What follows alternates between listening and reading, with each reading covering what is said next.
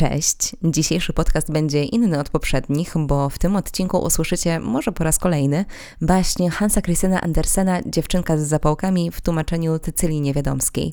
I powiem szczerze, że szukałam różnych ciekawych powieści świątecznych na stronach polskich i angielskich, ale żadna nie dorównywała swoją mądrością i przesłaniem tym, które już znam, czyli innymi historii o dziewczynce z zapałkami, której morał zostaje na długo w pamięci. Jest to bajka o marzeniach, o ludzkich pragnieniach w dzień świąt, o rodzicach lekceważących potrzeby swojego dziecka, o niesprawiedliwości, ale też o nadziei, przedstawionej tutaj w postaci zapałki, która ma zabrać dziewczynkę jak najdalej z nędzy i samotności, a najlepiej. A dobra, to już posłuchacie sami.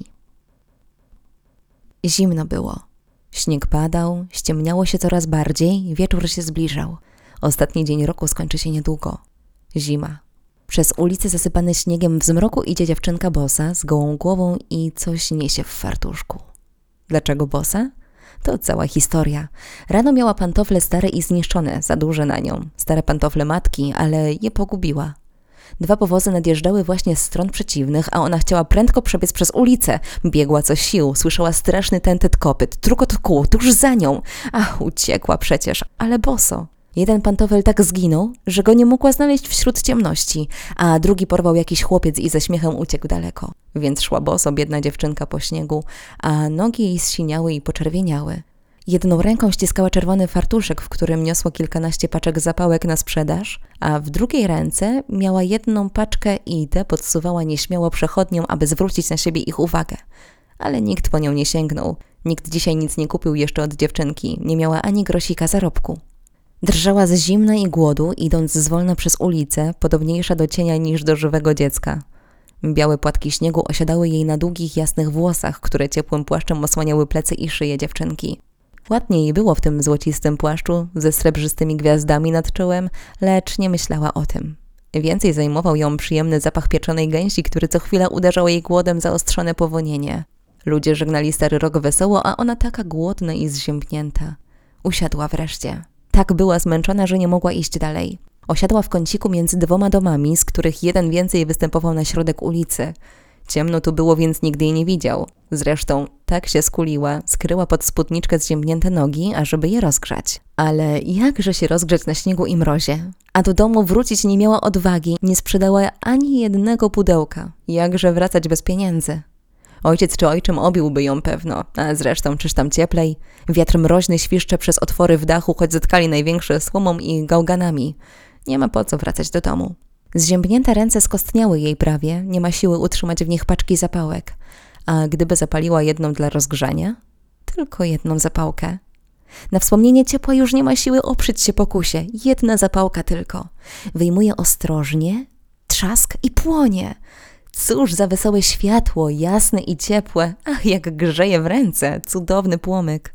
Wydało jej się nagle, że siedzi przed ciepłym, żelaznym piecem na świecących nóżkach z mosiężnymi drzwiczkami. A, jak ciepło, jak grzeje duży jasny płomień, jak wesoło się pali. Wyciągnęła nóżki spod cienkiej sukienki, aby je rozgrzać także, lecz w tej samej chwili zapałka zgasła. Zniknął piec żelazny i wesołe ognisko, a w ręce dzieciny pozostał tylko maleńki kawałek spalonego drewienka. Dziewczynka zapaliła drugą bez namysłu. Jasne światełko padło na mur szary, który w tym miejscu stał się przezroczysty niby muślin cieniutki. I ujrzała w głębi duszy jasny pokój. Stół nakryty czystym bielutkim obrusem, na nim talerze, szklanki, a na samym środku ogromna gęś pieczona na półmisku, pachnąca, nadziewana jabłkami, śliwkami.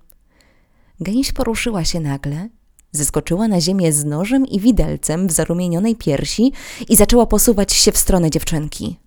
Wtem zapałka znów zgasła i zamiast ciepłego pokoju dziecko miało przed sobą mur szary, wilgotny i ciemny. Śpiesznie zapaliła trzecią – Płomyk strzelił w górę, zamigotał i rozprysnął się na wszystkie strony, iskrząc się w powietrzu niby świeczki na choince. A, choinka! Tuż przed nią stoi wspaniała, wielka, jaśniejąca światłami, piękniejsza i strojniejsza od tej, którą widziała przez szklane podwoje w mieszkaniu bogatego kupca. Ileż świeczek, tysiące! Takie ciepłe, jasne. Dziewczynka wyciągnęła ku nim obie rączki, a wtem zapałka zgasła. Ale maleńkie iskierki unosiły się w górę, coraz wyżej, wyżej i zajaśniały między gwiazdami na niebie. O, jedna spadła i smuga ognista zagasła za nią. Ktoś umarł. Cicho szepnęła dziewczynka, bo słyszała od babki, którą kochała bardzo, że gdy gwiazda spada, to dusza człowieka odlatuje z ziemi do nieba.